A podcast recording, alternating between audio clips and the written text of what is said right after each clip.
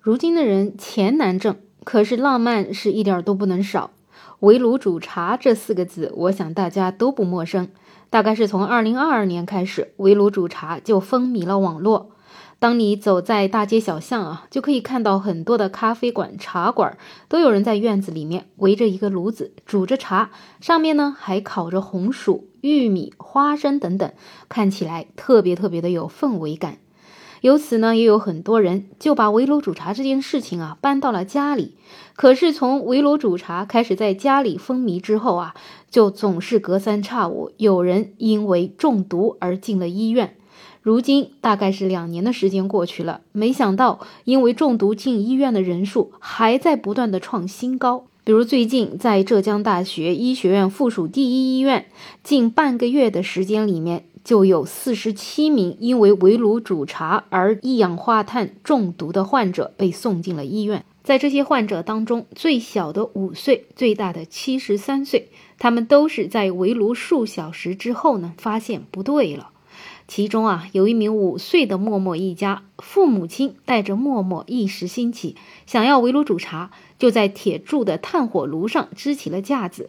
一边煮着茶呢，一边还在炉子上烤着红薯、板栗、花生、桂圆等等。想想在这样天气寒冷的日子里面，能够支起一个炉子，应该是蛮惬意的一件事情。这位默默妈妈呢，还特地关闭了大房子的所有门窗，想让屋里没穿外套的家人们更加暖和。想想在我们南方啊，冬天连个暖气也没有，支个炉子，穿着毛衣，那听起来就是很舒服的一件事情。可惜呀，我不知道这位默默妈妈是不是平时不上网，他难道不知道在密闭的空间里面支个炉子烤火，可是一件非常危险的事情？而默默一家也不例外。五岁的默默呢，他一直坐在炉子旁边玩着平板电脑，却突然晕厥倒地抽搐。而他的父母呢，也出现了头晕、头痛、耳鸣、眼花、恶心、呕吐等症状。最终还是多亏了症状较轻的默默的爸爸呀，把屋里的窗户全都打开了，并且呢，把默默转移到了通风的地方。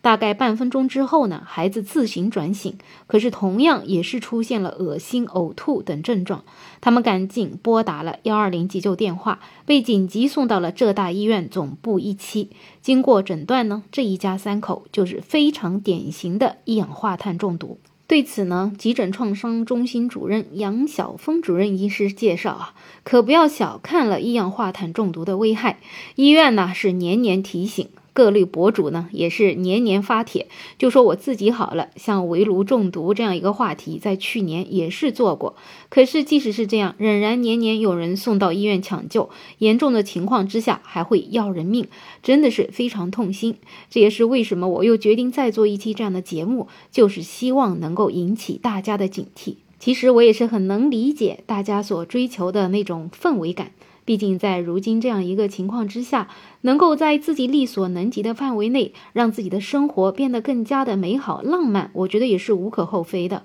那么，其实我们也可以去更加科学、惬意的围炉煮茶。比如说，现在有很多人啊，选择了电炉或者酒精炉作为围炉煮茶的炉灶，其实呢，这个也是同样能够达到效果的。在自己的家里啊，一定要拒绝去选择所谓的炭火炉、煤炉等等，这个呀实在是太危险了。除非你是有院子的，你在户外的地方，当然想怎么用就怎么用。总而言之呢，年关将至啊，大家可能会有越来越多的聚会，那么越是到过节的时候，就越是要谨记安全第一，大家都能够快快乐乐的度过一个新年。好了，本期话题聊这么多，我是梅乐，我们下期再见。